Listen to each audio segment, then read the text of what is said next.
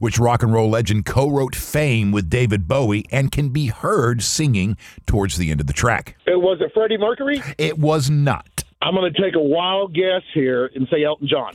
No. Would that be John Lennon? John Lennon is right. Who's this? This is Kevin. Kevin, congratulations. You've won a pair of tickets to see Trans Siberian Orchestra for their Ghosts of Christmas Eve. They have two shows on December 23rd at Amalie Arena. You have tickets to the 2:30 show, the afternoon show. Oh, that's awesome. For the rest of you, the Eagle pays your bills with $1,000 cash right now.